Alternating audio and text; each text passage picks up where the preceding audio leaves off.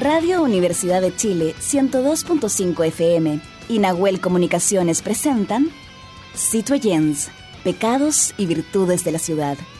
Un espacio dedicado a aquellos ciudadanos y ciudadanas que necesitan descubrir qué hay detrás de la metrópolis. Bienvenidos al debate sonoro de ideas, al rescate de la memoria, al rito de la reunión para arreglar el mundo, a la capacidad de opinar y escuchar al otro. Con ustedes, los anfitriones de Citoyens.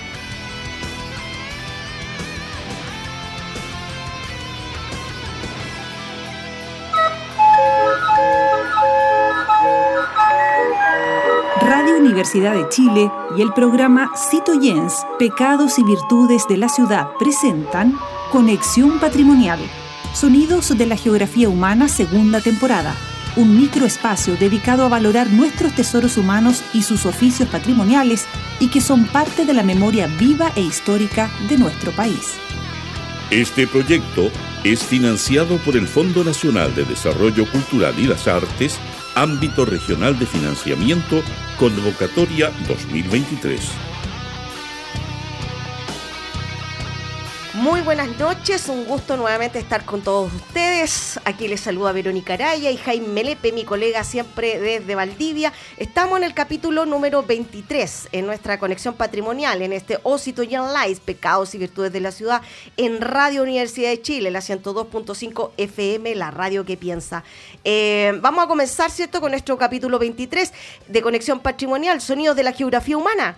¿Cierto? De segunda temporada, proyecto financiado por el Fondo Nacional de Desarrollo Cultural y las Artes, ámbito regional de financiamiento convocatoria 2023. Agradecer a todo el equipo que hace posible que podamos salir por todas nuestras plataformas digitales, también salida al aire por nuestra radioemisora. Eh, productora general, Fabiola Mancilla, producción digital, Matías Carrera, investigación Igor Lepe, diseño Ángeles Potorno, sonidos Camila González y producción periodística Nosmeli Rodríguez. Y mi colega, ¿cómo está Jaime Lepe Órdenes? Bueno, acá desde Valdivia los saludo y los abrazo a la distancia, ¿no es cierto? Para encontrarnos en un capítulo más de esta serie de eh, patrimonios patrimonios olvidados o patrimonios no conocidos también, ¿por qué no? Ah, así que démosle con nuestros invitados de hoy día. Eh, vamos a conversar de algo que claramente hemos venido celebrando durante todo este, este mes de septiembre, pero que también ya pareciera que se está haciendo más visible, no solamente en septiembre, sino en todas partes. Y conocemos y escuchamos siempre a nuestros cuequeros o cuequeras. Eh, los orígenes de los cuequeros se remontan en la época colonial en Chile. La cueca como baile y música tiene influencias españolas y también algunas estructuras que se mezclaron con una tradición cultural indígena eh, para darle la forma a esta cueca chilena. La cueca va variando justamente dependiendo de su latitud. En el norte, Jaime, eh, tiene algunas características más asociadas a la cultura del norte chico. En la zona central prevalece la cueca tradicional y sus variantes.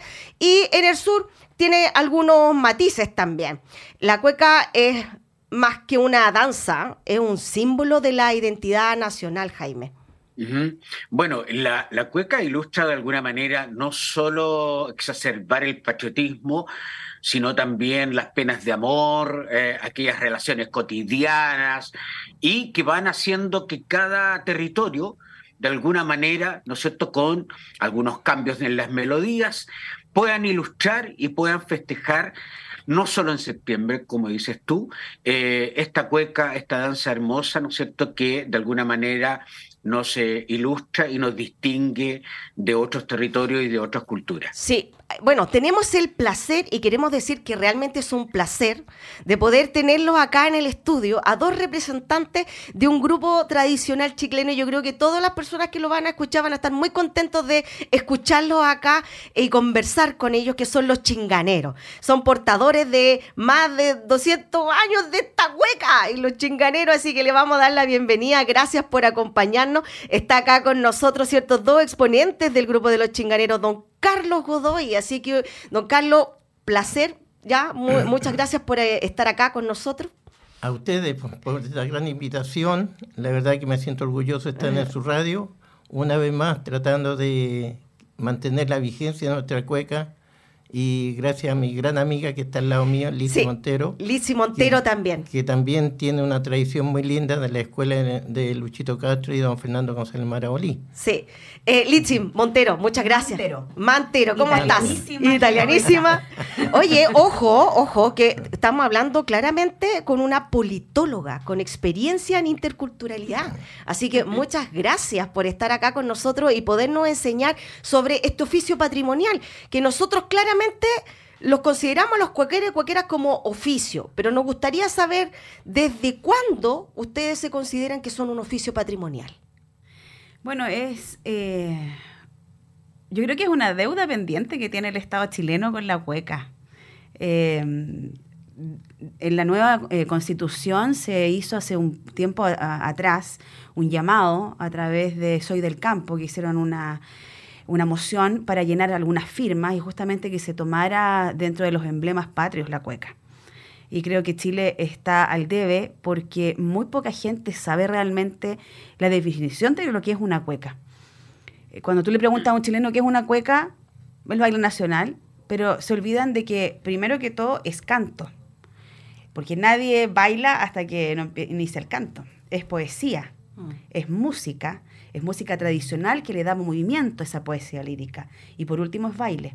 Y esto fue prohibido desde justamente la Reconquista, mm. porque fue un movimiento carrerino por la independencia. Y en las letras venía toda esa información que las clases dominantes querían abolir. Entonces esto fue prohibido, los cantores perseguidos a muerte, y esta información la, la hemos obtenido por vía familiar eh, por tradición oral, porque la familia González Marabolí justamente venía de ese acervo. Entonces, eh, hemos bebido de la fuente exacta. Eh, Luchito Castro, que fue mi ah. compañero por 12 años, trascendió ya el año pasado, en enero del año 2022, pero él, sus, tíos, fueron las personas que siempre a nosotros nos fueron enseñando todo esto que, de hecho, la tía Flor, que era la tía de Luis, que fue quien lo, crió principalmente, eh, a mí me decía, me llevaba para la cocina y me decía, no la vive la cueca este niñito, que deje esto, porque la familia nuestra ha sido perseguida por esto, por generaciones. Mm. Hemos sido sobrevivientes de varios genocidios. Y ahí me contaba pues todo lo que significó justamente lo que, en cómo terminó esto cuando salió abruptamente toda esta cultura moro andaluza del sur de España, eh, que al final esos moros andaluces llegaron acá y se unieron con la cruzada de la independencia eh, con los indígenas porque ellos querían su libertad, no estaban ni ahí con seguir, digamos, llevando la batuta o, pleitesía a esos reyes que allá terminaron con su religión y con su cultura y todo aquello, que mataron a sus padres. Mm. Porque piensa tú que los moros estuvieron en la península ibérica y parte de Septimania desde el año 711 hasta 1492. Estamos hablando más de siete siglos. Entonces, al llegar justamente eh, estos reyes católicos, hicieron un, genocidio tremendo, un exterminio de la cultura moro-andaluza, donde murieron sangrientamente más de 300.000 moros. Y eso, la historia española ha querido borrarlo, pero lamentablemente... Eh, tú tienes el Palacio de la Alhambra y un montón de otras cosas muy bonitas, patrimoniales en España, que hoy día eso le lleva mucho turismo al país. Jaime. Sí, don Carlos, quiero, quiero preguntarle, eh, porque eh, me imagino que el nombre obedece a estas chinganas que estaban al otro lado del Mapocho, ¿no es cierto? Donde cierta aristocracia también se iba como a ilustrar con la, con la, con la cueca. Y a propósito de lo que dice Litsi, ¿a qué le cantan los chinganeros? ¿Dónde está ahí la poesía y la temática de las cuecas que ustedes interpretan? Bueno, la verdad, aparte de la de la cultura que se llama La Chimba al otro lado del Mapocho. Eh, se cantó mucho a, a José Miguel Carrera, que fue fundamentalmente el, patria, el, el, padre de la, de la patria, de la libertad chilena. ¿ya? Y nuestra cueca, eh, por la cultura de don Fernando González Maraolí, fue, se fue cultivando cada día más, ¿ya? Tanto así que el, barrio de la Chimba de Independencia nos premió con una cultura muy linda. Entonces, todo esto ha sido realmente beneficio para nuestra cueca chinganera. ¿ya? Y en el fondo, las culturas que tenemos ahora han sido un poquito más relucientes debido a, esa escuela que nos dejó don Fernando González Maraolí y junto a Luchito Castro. Hay algo que nos llama la atención cuando estábamos revisando el material. Tenemos distintos tipos de cueca, yo estuve leyendo. Ahí que me gustaría que Litsi nos pudiera explicar. Cuecas bravas, cuecas centrina, cueca guasa. Eh, ¿Cuáles son las diferencias de ese tipo de cuecas? Mira, ¿Y cuál podría decir que es la más representativa, se podría decir? Es que depende del lugar de la representación. Lo que sucede es que eh, la chilena, eh, que yo te mencionaba, que tiene cuatro pilares fundamentales, ¿cierto? Esa fue popular en todo Chile durante la Patria Vieja, pero recordemos qué territorio correspondía a la Patria Vieja en aquel entonces. Mm. Entonces hay que recordar que en, esa época nuestro territorio no incluía a Chiloé ni al Norte Grande. ¿cierto? Chiloé fue anexado al territorio nacional en 1826 a través del Tratado de Tantauco. Mm. En lo que respecta al norte, Arica y Quique pasaron formalmente a la administración chilena en 1883 con el Tratado de Ancón. Y Antofagasta, por ejemplo, quedó dentro de Chile ya en 1904. Entonces, claramente, cuando hablamos de la chilena, que es esta cueca que interpretan los chinganeros, no tiene relación ni con la chilota ni con la del norte, ¿te fijas? Mm. Ahora, em, con ello no quiero decir que esas cuecas eh, no sean bellas, todas son, son hermosas, pero no podemos decir que es una sola, porque la cueca chilota tiene, es más, en algún momento, cuando em, a Sergio Coliboro, que es un, gran folclorista del sur, acordeonista, ¿cierto? Del Museo del Acordeón. Sí, sí, lo tuvimos. En algún momento él se presentó en un simposio que hizo Patricia Chavarría, donde ella hablaba de la cueca chilota. Y él fue como una persona, digamos, del público. Y en algún momento él pide la, la palabra y no se la dan, hasta que él insiste. Y él dice, con permiso de los presentes, eso te lo cuento como anécdota, yo creo que a ustedes les va a interesar sí, mucho. tuvimos la conversación con él hace un par de meses. Él dice, me, pido la palabra, desenfundó su acordeón y empezó con un, con un vals. Claro. Entonces empezó... Y ahí él dice, bueno, el público que por favor diga, ¿qué es esto? Y todos al unísono, es un vals. Dice, bueno, con esto queda demostrado que la cueca chilota no existe, porque esto es lo que llaman cueca chilota. Y así como que todos quedaron para adentro, porque era de cueca chilota, imagínate. Entonces, yo creo que hay, también hay que hacer eh, un hincapié importante. El folclorista no es lo mismo que un cultor, ¿ya? Eh, a nosotros tienes que preguntarnos de estas cuecas. Mm. ¿Te fijas? Carlito, Luchito Castro, ¿cierto? Son cultores y cantores, pero de una cueca, en particular. Entonces, el folclorista, como es la zona Patricia Chavarría, lo fue Margot Loyola, Violeta Parra, Héctor Pavé, ¿cierto? Gabriela Pizarro, etcétera, ellos son folcloristas, es decir, estudiosos de los saberes del pueblo. ¿Qué es un cultor? Es pueblo que penetra en el folclore. Mira qué bonito eso. Entonces es muy diferente. Por lo tanto, si tú vienes a preguntar, nosotros no somos folcloristas. Mm. Carlitos es cultor, y yo soy curadora de un patrimonio que heredé de Luis Castro González. Hay algo que ahí me gustaría saber, eh, don Carlos. Cuando usted me hablaba antes de salir al aire, eh, su tradición usted viene, la viene desde su ancestro, viene desde el punto oral. Eh, ¿Cómo era el conocimiento en ese minuto? ¿De qué manera usted lo aprendió? ¿Le fueron contando? ¿Le fueron enseñando? ¿Le fueron eh, dando algunas pautas? ¿Cómo fue ese, ese conocimiento que usted obtuvo? Eh, la verdad fue oralmente por mis abuelos, mi padre, mi tía María, que eran cantores autóctonas del barrio Matadero, y uno fue aprendiendo de ellos, ¿cierto?, el hecho de la, de, la sabiduría que tenían ellos como cantores. Eh, cuando yo conocí a un Fernando González Maraurillo, tenía como 11 años en el barrio Matadero, y él conoció a mi padre y fue algo tan lindo que don Fernando tenía una tradición muy linda y, que mi papá cantaba como los andaluces, por decirlo así, por su gorgoreo, y, era un cantor autóctono, y cuando se juntaban en, en ciertos lados, era como que relucieran los, los, ángeles, ¿cierto?, por, por, su estilo. Y yo de ahí tomé esa tradición de mi padre. Aprendí mucho de don Fernando, aprendí mucho de Luchito, porque hacíamos canto a la rueda, hacíamos canto en su casa, formamos las vocalizaciones, los floreos y todo ese aprendizaje de, nuestra familia, de, de, la forma oral, de la forma del canto y de las raíces que tenían nuestra familia, que eran cuatro familias.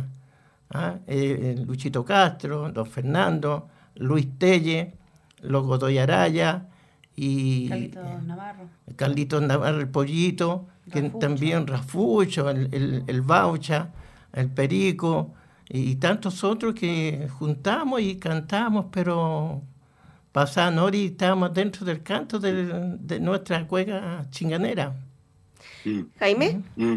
Sí, eh, Litsi, a propósito de, que Chile eh, está conmemorando estos 50 años del golpe y la relación de la cueca con la política, que no se aparta mucho de lo que tú contabas al principio, ¿no es cierto? Estas persecuciones a los, a los cuequeros y a las cuequeras.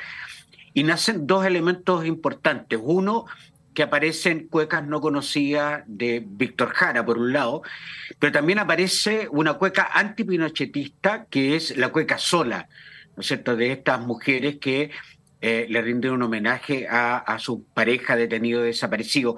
Las cuecas debiera eh, de alguna manera acusarse, a diferencia de lo que hacían los quincheros, algarrobal, etcétera, eh, como una cueca con manifiesto político. ¿Cuál es tu percepción? Mira, considero que la cueca debe ser parte de, los chilenos. es una bonita forma de expresión. Em, claramente, por ejemplo, la cueca sola, ¿cierto? Se, va dentro de lo que no es estructural, lo que tal vez eh, es una innovación, ¿cierto? Fue bastante disruptiva. Eh, asimismo, y llamó también la, atención de Sting, por ejemplo. Em, claramente, eh, tú mencionaste también a, los guasos quincheros, los de Algarrobal. Hay que recordar que ellos vienen de un acervo que era parte de la línea que quiso borrar lo que era la chilena. Mm. ¿Te fijas? Es acallar al pueblo. Si el pueblo se puede manifestar a través de la cueca, bien, pero en cierto modo eh, tiene, yo creo que todo en su justa medida. Recordemos que los quincheros vienen de la línea de los cuatro guasos, que no eran guasos. Yo creo que muchas personas dicen, no, esta gente no es guasa, conocer el campo por las postales, ¿cierto? Entonces, han andado a, caballo en los, en los Juegos de pero, pero yo realmente creo, creo que, que los guasos quincheros y, toda persona que lleva, o por ejemplo, los mismos eh, cultores que, y, y, cuequeros que son de Arica, que en un lugar fronterizo también es muy difícil llevar la cueca, ¿cierto? Y ahí se hace el campeonato nacional. Yo creo que todas las personas que eh, hacen patria eh, merecen respeto, todos dentro de nuestro, nuestro eslabón. Somos como una cadena, donde cada eslabón es importante y si falta uno mm. se corta la cadena. Em, también, bueno, lo que te mencionaba adelante, nosotros somos cultores de esta cueca citadina. Y justamente cuando tú me preguntabas por el origen de los cuequeros, acá, por ejemplo, tengo el primer disco de los chileneros, que si te fijas, dice la cueca, centrina, que es lo que te estaba mencionando. Te fijas la chilena. ¿Por qué lo llamaron la cueca centrina y por qué se llamaron los chileneros? Fue porque al ser la chilena prohibida por decretos, y tenemos nosotros los decretos, eh, con Luis cuando hacíamos los talleres dábamos las fechas, los decretos, etcétera, Em, se llamaron los chileneros porque interpretaban la chilena. Mm. Y de hecho, acá Eduardo Mesías, dentro de su avivá, dice, arriba con la chilena. Y aquí hay cuecas a José Miguel Carrera. ¿Por qué? Porque desde la muerte de Diego Portales Palazuelo hasta que sale este disco, pasaron 130 años en que la chilena se mantuvo en clandestinidad. Mira. Después, eh, bueno, este día que se, se grabó, se disolvieron los chileneros salió Mesías, de hecho Mesías no aparece en la foto, esta foto fue tomada con posterioridad, y en este disco a participar el padre de Carlitos Godoy y lamentablemente no pudo, fue convocado pero no lo llevaron. Perfecto. Eh, don Carlos, cuando hoy día tenemos un, grupo de jóvenes en estos últimos años, a mediados de los 90 en adelante, muchos jóvenes han incursionado en el tema de la cueca. ¿Cómo, uh, cómo usted ha visto, cómo usted toma esta evolución que ha tenido la cueca eh, con estas nuevas generaciones? Mira, perdón, en el fondo eh, ha sido bastante bueno, pero con muy poca educación de la historia de la cueca hay muchos jóvenes que cantan, pero cantan sin el estilo del chinganero. Son cantores sin, ¿cómo decirle? Sin la raíz que tiene uno. e, esa entrega que se entrega con tanta energía, que eso me transmitía el Lucho, Luchito. Castro, Carlos, canta como tú debes hacerlo, como es la forma de cantar, es la forma, por eso es, tan importante lo que hizo Luis, Luchito, que en paz descanse, hizo tantas clases, ¿ah? formó tantos niños, tenemos un ejemplo, Alejandro Vargas, excelente niño, excelente guitarrista, ¿ah? le enseñó a, Juan Lara el acordeón, ya después tuvimos a Marcelo Mella en el Alpa, después ingresó en Nene Valencia, Eduardo Godoy, mi hermano, que ayer tuvimos un asunto muy lindo ahí en el Guaso Enrique, y ahí se forma lo que es realmente el, canto, como es. Y la importante, Diego Rojas, que mantuvo la línea musical de Manuel Espinosa, el arpista, que llevó, digamos, el, por mucho tiempo la dirección musical de Los Chinganeros, y se mantiene. Cuando ya fallece Manuel, sigue esta línea musical gracias a Diego Rojas, que actualmente vive en Rengo. Y ellos, en realidad, ¿ustedes no consideran que tienen un aporte o que han hecho una evolución positiva que ha hecho que la juventud hoy día quiera más la cueca o, está muy bien se agradece que los jóvenes tomen tomen la, cueca. Como te decía esto hay que tomarlo. Claro. No no hay que darle un rechazo ni un cierre. Yo considero que, que tal vez a lo que se refiere Carlitos que les falta un poco de humildad para aprender para acercarse a ellos que tienen todavía el conocimiento ah, y que están ávidos. que no, han acercado directamente mm. a, los referentes de la cueca. No porque aprenden mucho de los videos y aprenden de los discos y el disco no te va a corregir ¿Te fijas? Sí, Litsi, perdona, eh, ¿qué diferencia hay a propósito que tú, tú planteas que los chinganeros, ¿no sé, hacen una cueca urbana con la, con, la cueca porteña del Nano Núñez, ponle tú, eh, que también la veo como una cueca urbana, o yo me equivoco? Sí, mira, eh, vuelvo con lo que estaba explicando porque aquí de trunca, ¿cierto? Acá está Hernán Núñez, ¿te fijas? Él participó en este primer disco. Y el segundo disco iba a ser, con de hecho, no se logró, como te digo, se rompió la confirmación, la, primera conformación, y acá aparece Hernán Núñez y el Pollito, que también era uno de los convocados al primer disco, a este disco. Acá estaba convocado el padre Carlos Godoy, estaba convocado eh, Rafucho y el Pollito. El Pollito ellos no pudieron, Pollito y Rafucho. Entonces se hizo, en esa época, gracias a Salvador Allende, se obtuvieron las horas de grabación en el estudio de la Odeón. Y em, eso fue a través de una carta que don Fernando escribió eh, junto con Héctor Pavés Casanova. Y ahí se pudo obtener el estudio de grabación, pero les avisaron con muy poca anticipación. Chuta. Entonces los que iban a participar no, no, no, alcanzaron a leer el telegrama. Perfecto. Entonces, acá aparece lo que es la cueca brava, Y si te fijas, al decir bravo es una marca de marketing. Porque si yo te muestro acá este otro disco, que es del tubo Rey Silva, que este es del otro sello, ¿cierto? El RCA Víctor, también se llama Cuecas Bravas. Mm. ¿Ya?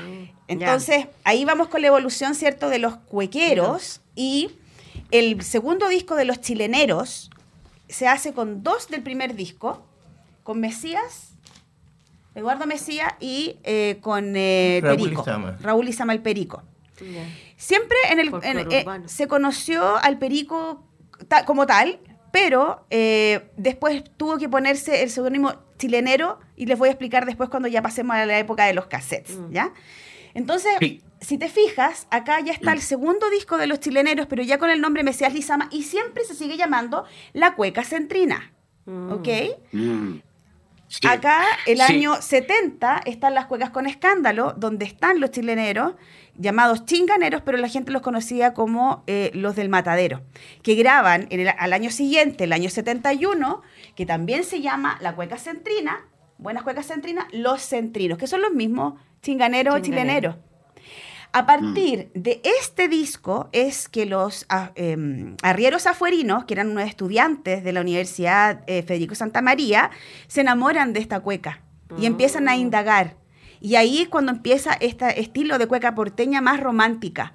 Pero aquí está el origen, ¿te fijas? Perfecto. Entonces, eh, eh, ahí toman eh, todo lo que decía Hernán Núñez. Acá está el último disco que grabaron los chilenos, ya con Luis Telles Viera, que es justamente el padre de acá, de, este grupo que se llamó Los Centrinos, que es parte de los, mm. de los chinganeros, y que este pandero lo usó Luis Castro hasta el día que, que trascendió. Mm. Mm. Este disco, y es muy importante esta información que voy a dar, este disco del año 73 tiene un disco chiquitito. Cuando eh, Luis Telles Viera escuchó ese disco, lo hizo mil añicos. Porque hay una antología que aquí dice Apología de la Cueca por Hernán Núñez, donde habla muchas cosas que no eran como tal. Y, y Telles se indignó tal, de tal manera. Yo lamento que Patricia Telles, que escribió este, este libro que se llama La historia tañada en cueca, este libro que está acá, eh, no lo haya mencionado, no quiso tener problemas, digamos, principalmente, pero ese disco pequeño, Luis Telles Fiera lo hizo mil añicos. Y ese es el que recita Daniel Muñoz y el que recita muchos de los jóvenes que dicen que para cantar una cueca hay que prácticamente tener un tajo en la cara. Eso no es así. ¿Te fijas? Entonces hay como una caricaturización de la cueca y eso es lo que a lo mejor también Carlitos quiso decir, porque no hay realmente este deseo de aprender. Ellos todavía están desde la base, claro. Y, ellos están sí. a enseñar. Sí, Jaime. Sí. Mira, finalmente nos quedan muy pocos minutos. Don Carlos eh, nos preguntan por interno cuál es la diferencia entre la tonada y la cueca. Bueno, eh, eh, eh, perdón. además, la tonada va, va cambiando en, lo, en, los, en las entonaciones, en la, en la letra, y, y, es un poco más lenta la tonada.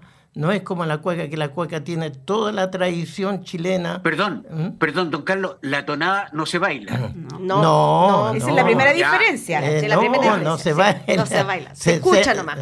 Exacto, tal como dice. Ahora, ahora hay una gran cosa. Eh, hay que pensar que Pablo Neruda escribió tres cuecas a Manuel Rodríguez y aprendió esto eh, a escribir la cueca, porque es poesía lírica la cueca, en la casa de canto en la ñatinés. Mira. Y resulta Exacto. que estas tres cuecas las toma Vicente Bianchi y las, las, las transforma en tonadas. Entonces, ¿cómo no vamos a tener una mezcolanza? Sí. Está claro. Sí, una ya. persona que se supone que debería Chiquillos, saber no, oye, no tiene idea de la da, diferencia. ¿Te das cuenta, Jaime, que este oficio, este sí realmente es un oficio patrimonial y que tiene una historia, ¿cierto? Un enjambre, una base donde hay que profundizar. Y como siempre, los medios de comunicación tenemos poquito tiempo, le queremos dar las gracias a nuestro Carlitos Godoy, muchas gracias. Jaime, un agrado conocerte, aunque sea por la, por la, pantalla. Ya tendremos la oportunidad de estar contigo. En Valdivia, y, en Valdivia. Eh, no, sí, estaba en Valdivia. Ah, una, ya. Y tengo una anécdota en Valdivia. Cuando me dieron a conocer el, el, el, río Calle Calle, llevé mi bandera y me puse a cantar arriba de un, de un paseo urbano. Mira, ella, Jaime le va a hacer, la, eh, va a hacer el recibimiento. Exacto. Y Litsi Mantero, muchas gracias por toda tu información. Sabemos de esta, este material eh, que lo tienes como un tesoro. Es así un tesoro, que muchas gracias por Hay haber mucho estado. más. Están los libros de Don Fernando. Sí. El libro acá de Don Fernando González Marabolí con las correcciones, que, el, la Católica nunca lo volvió, lo ha editado con lo, los errores. Ya. No con las correcciones. Con las correcciones. Ya pues, chiquillos, oye, eh, Jaime, nos vamos a una pausa y volvemos en un ratito más, pero queremos darle las gracias a nuestros dos invitados por habernos eh, acompañado el día de hoy. Muchas a gracias. Ustedes, a ustedes por esta gran oportunidad. Buenas noches. Buenas, Buenas noches, que estén muy bien. Tira, tira, cochero.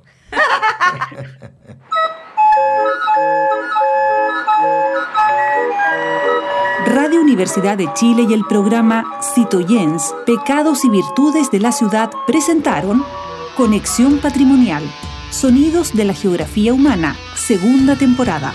Un microespacio dedicado a valorar nuestros tesoros humanos y sus oficios patrimoniales y que son parte de la memoria viva e histórica de nuestro país.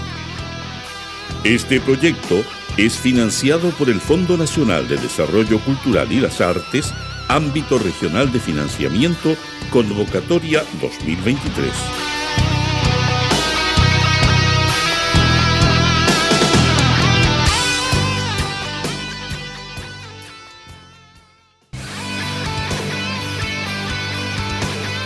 En la Plaza de Abasto todo puede suceder, porque es un lugar de encuentro con las ideas, los mundos y los personajes de la ciudad regreso. Aquí estábamos con nuestro Big Band de la ciudad, que semana a semana estamos dando a conocer temas musicales, nuestros músicos chilenos que quieran presentar, ¿cierto? En nuestra radio, la 102.5 FM, Radio de la Universidad de Chile, la radio que piensa. Mándennos su material a través de nuestras redes, comuníquense con nosotros y así podemos hacer el vínculo, ¿cierto? Y mostrar a nuestros auditores su trabajo. Eh, Jaime, estamos en nuestra Plaza de Abasto, lugar de conversación donde vamos a tomar un tema que eh, hemos estado discutiendo durante semana a semana, la salud mental y la política, Jaime. Eh, hay un dato súper importante, ¿ah? como para poner en contexto. Según la Organización Mundial de la Salud, la OMS, Chile es uno de los países de la región donde la prevalencia de enfermedades mentales es la más alta, Jaime, lo cual se vio acrecentada durante la pandemia, siendo el segundo país del mundo en el que más se deterioró la salud mental. Eh, desde el inicio del periodo, registrándose un 23,6% de enfermedades de este tipo, según la encuesta nacional de salud. Así es. Bueno, Chile es el sexto país de la región con más eh, tasa de suicidio. Estamos hablando de 9 por cada 100.000 habitantes, superando la media regional de nuestros vecinos, ¿no es cierto? Que es de 6,2.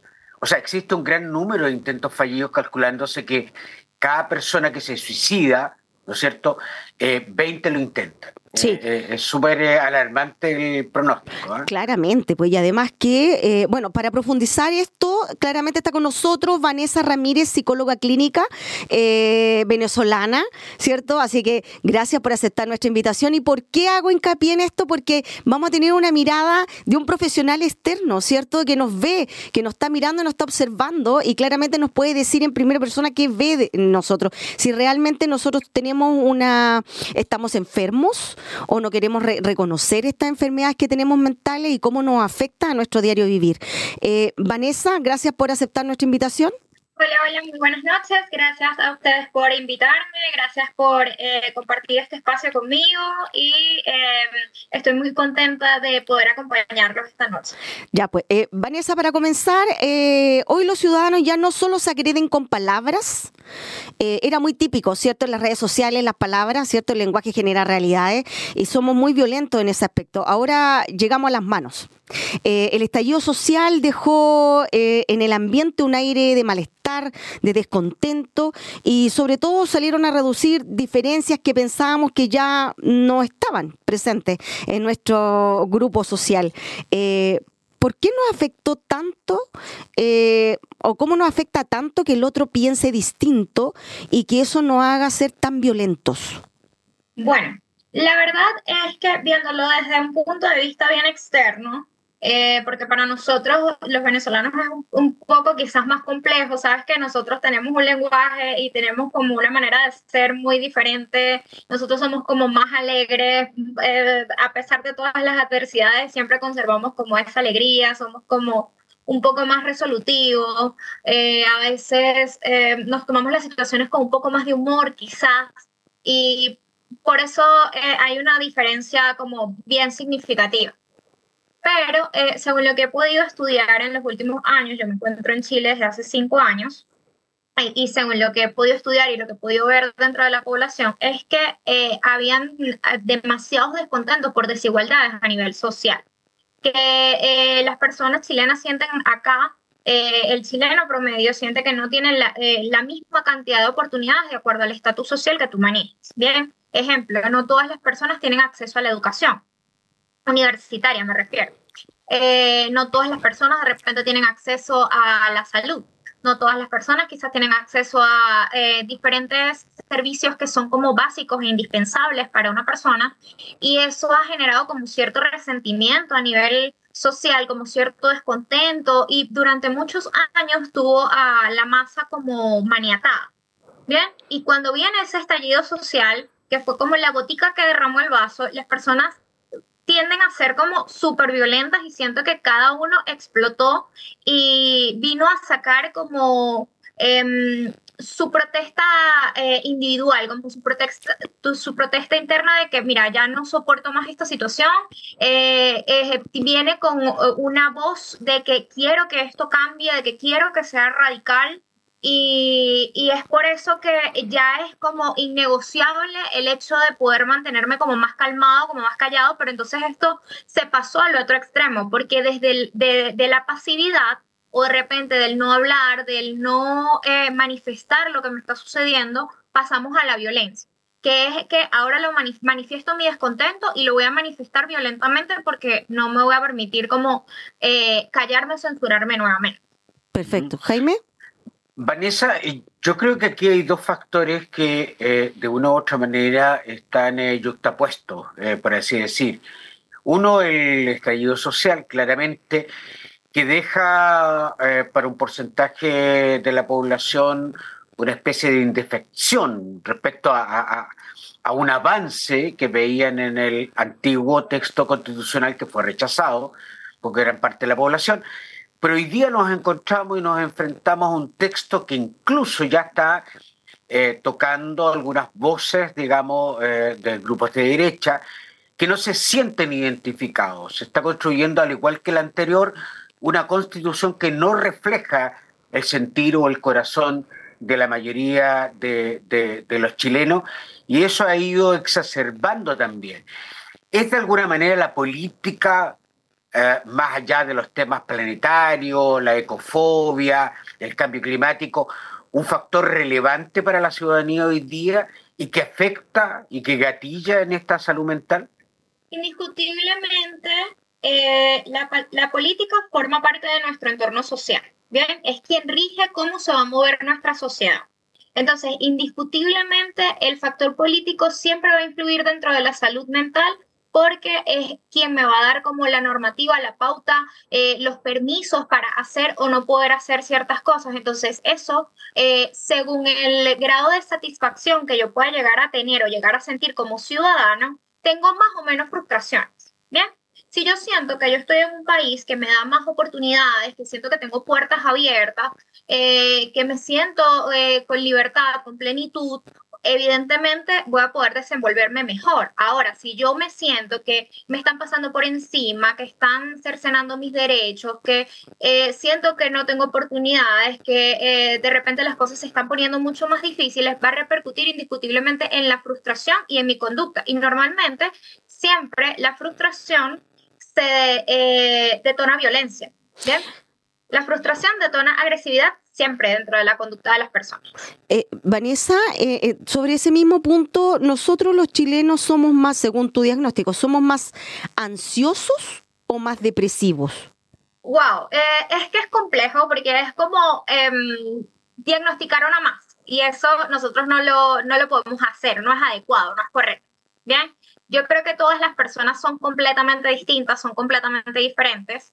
Sin embargo, eh, siento que eh, ahí es como, o sea, hay que hacerle como refuerzo en lo que es la parte más de resolución de conflictos, ¿bien? Es como eh, esa habilidad social, hay que hacer ese refuerzo y yo creo que ese refuerzo viene como desde el colegio y eso mm. yo creo que viene dado porque acá en Chile, no sé si te has dado cuenta, algo de lo que yo me he percatado desde, el, desde, la, desde la desde el exterior, desde, desde el tiempo que tengo viviendo acá, es que todo es como muy rígido, muy burocrático, muy paso a paso, ¿ok? Y eso a veces favorece, pero a veces no, porque a veces ese paso a paso tiene, no se plantea situaciones que no se pueden resolver con ese, con el, con ese protocolo, mm. ¿bien? Entonces, a veces hay cosas que se solucionan, eh, que es, hay situaciones que se presentan que se solucionan de forma como muy hermética, ¿bien? Y, y realmente no, no, se da la oportunidad como de buscar una tercera eh, instancia o una tercera solución, sino que tienes que seguir como por ese parámetro, aunque a veces es, no sea lo más viable. Vanessa, el, el, el, hecho de que eh, el Estado, eh, incluso post pandemia y post estallido social, hoy día destine solo dos centros de urgencia psiquiátrica, hace que de alguna manera tanto el Estado como la política pública considere que este no es un tema prioritario en la, en la, en la agenda gubernamental, y estoy hablando tanto del gobierno de Piñera como el actual gobierno, y que eh, metamos la basurita debajo de la alfombra. En el fondo, la salud mental no se visibiliza con la claridad en que tienen otros problemas como los económicos, etcétera. ¿Es de alguna manera eso que, que esté en el patio trasero de, de las prioridades ciudadanas? Yo siento que es un problema que todavía tenemos, por lo menos acá en Latinoamérica, está como bien marcado y es que eh, la salud mental es un tema tabú, ¿ok?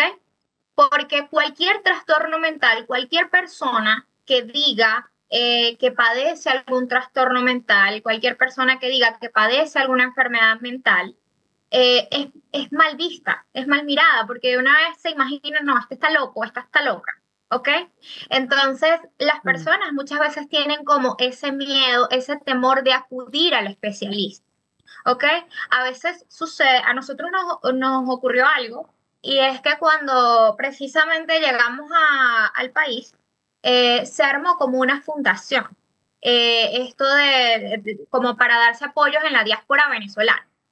Y entre las cosas que ofrecía eh, la fundación a, a otros migrantes venezolanos era un área bien amplia de salud mental, donde incluso yo participé y este, de la mano de Guarequena Gutiérrez, que era la embajadora en ese tiempo de nosotros, este, eh, la representante legal, digámoslo así, eh, de la diáspora venezolana en Chile, y ofrecíamos muchísimo ese tema de eh, cuidar, las, eh, de atender la salud mental de forma gratuita. Y las personas muchas veces se abstenían de ir por este, porque lo ven como un tema tabú, lo ven como un tema mal visto. De hecho, eh, me pasa mucho en consulta y lo he escuchado muchísimo, que a veces las personas se abstienen incluso de tomar este tipo de licencias porque tienen miedo a que cuando regresen puedan ser despedidos del trabajo.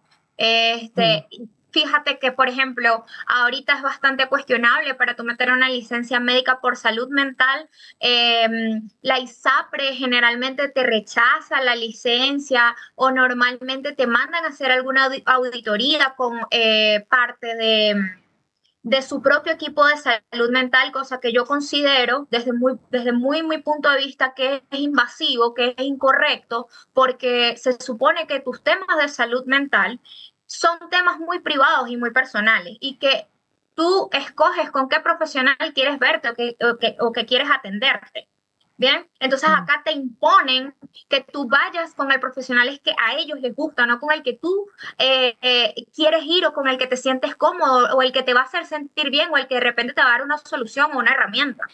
Entonces, mm. creo que es todo un tema de eh, que falta psicoeducar a nuestra sociedad eh, latinoamericana sobre la importancia del cuidado de la salud mental. Hay algo que me gustaría que nos dieras tu opinión sobre el, primer dato que entregamos cuando empezamos a, hablar, eh, a hacer la entrevista, que según la OMS, Chile es uno de los países de la región en donde la prevalencia de la enfermedad mental es la más alta.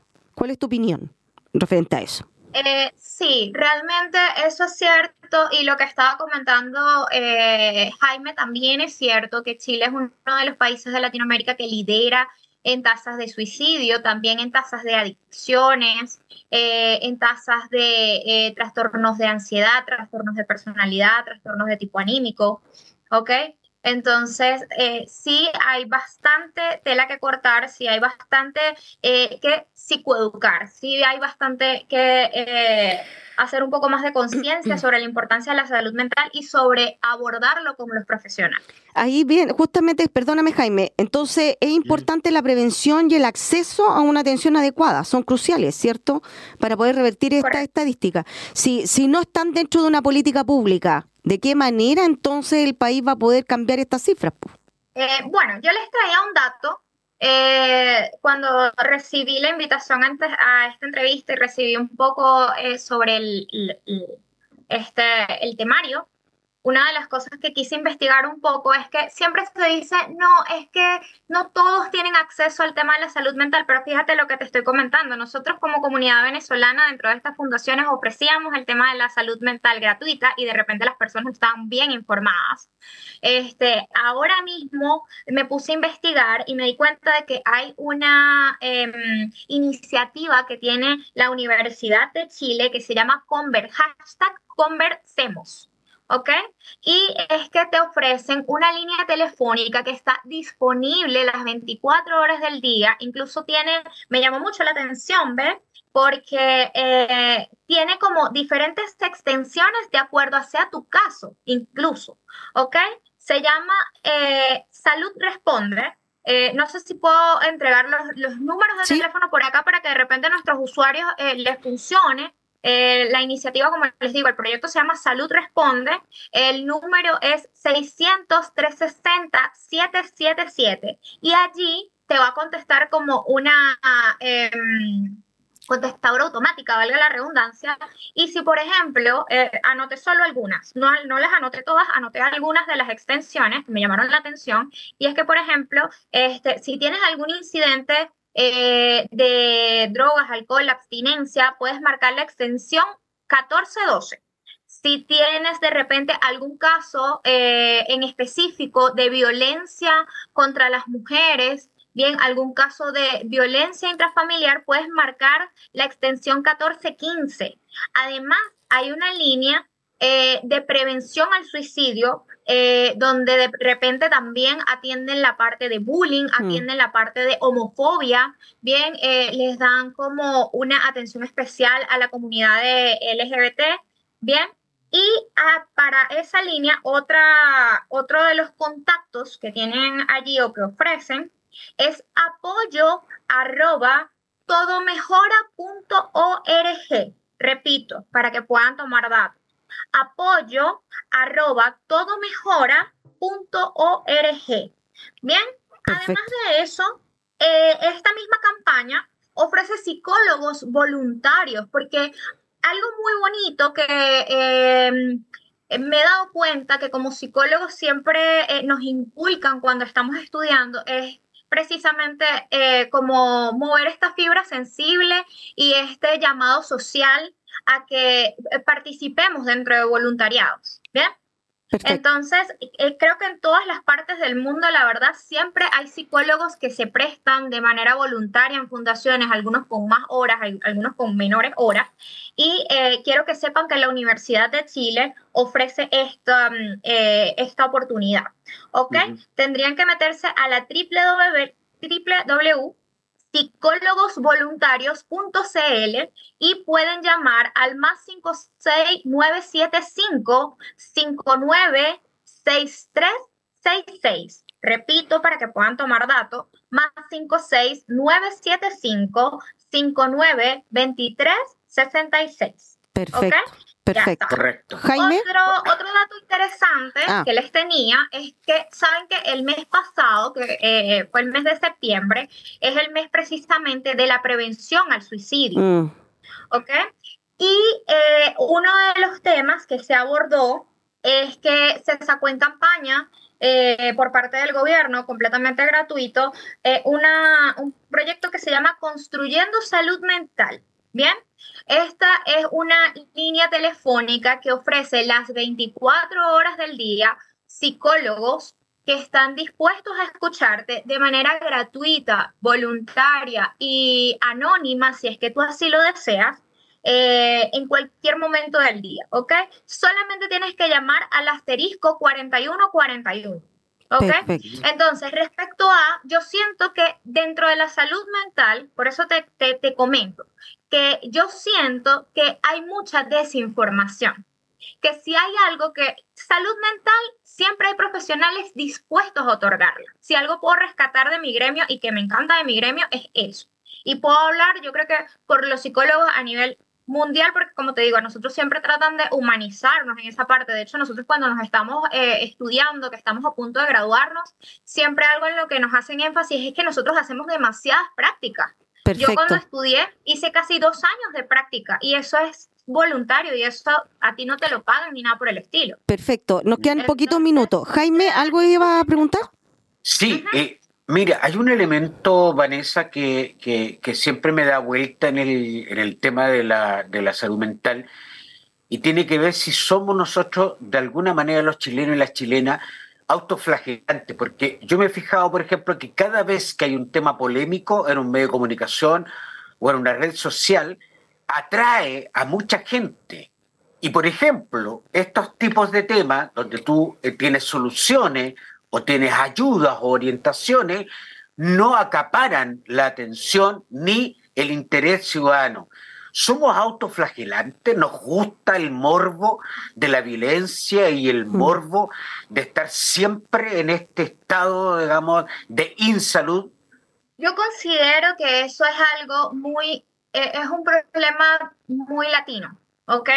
de, que es como la sociedad latina es como muy amarillista, como que sí se van al tema de, del chisme, de, digámoslo así, de, de explotar, de multiplicar las malas noticias. ¿Ok? Mm. Y que de repente cuando eh, encontramos algo que suma, encontramos información, porque e, era lo que te comentaba, por ejemplo, siempre se habla de que no hay salud mental, pero ¿por qué no se habla de estas iniciativas? ¿Por qué no se habla de que están estos bonos de atención que están ahí gratuitos? Entonces las personas se quejan muchísimo, no, mira, no tengo, este, cómo, eh, no tengo cómo ir al psicólogo, ya, pero realmente buscaste la ayuda. Claro, se parece que todo, se le entregue todo en, la mano, claro. Perfecto. Instamos al tema de la psicoeducación siempre. Sí. Ya, estamos justamente terminando el programa. Muchas gracias, Vanessa Ramírez, psicóloga clínica de la Universidad Yacambú, Venezuela. Eh, justamente que nos estaba haciendo una mirada de esta, de una visión desde afuera de cómo somos nosotros los chilenos y cómo estamos, según esta información estadística, en, eh, con una estadística no muy buena, ¿cierto? En tema de salud mental que tiene Chile, Jaime. Así que, eh, Vanessa, muchas gracias por haber aceptado la invitación y eh, esperamos justamente tener nuevamente alguna otra conversación sobre estos mismos temas. Eh, Jaime, nos vemos la próxima semana, ¿te parece? Así es, así es, el próximo jueves a las 20.30. Sí, así que un abrazo gigante a todos nuestros auditores. Le hablo Verónica Araya, estamos en el 102.5 FM de la Radio Universidad de Chile, la radio que piensa. Buenas noches.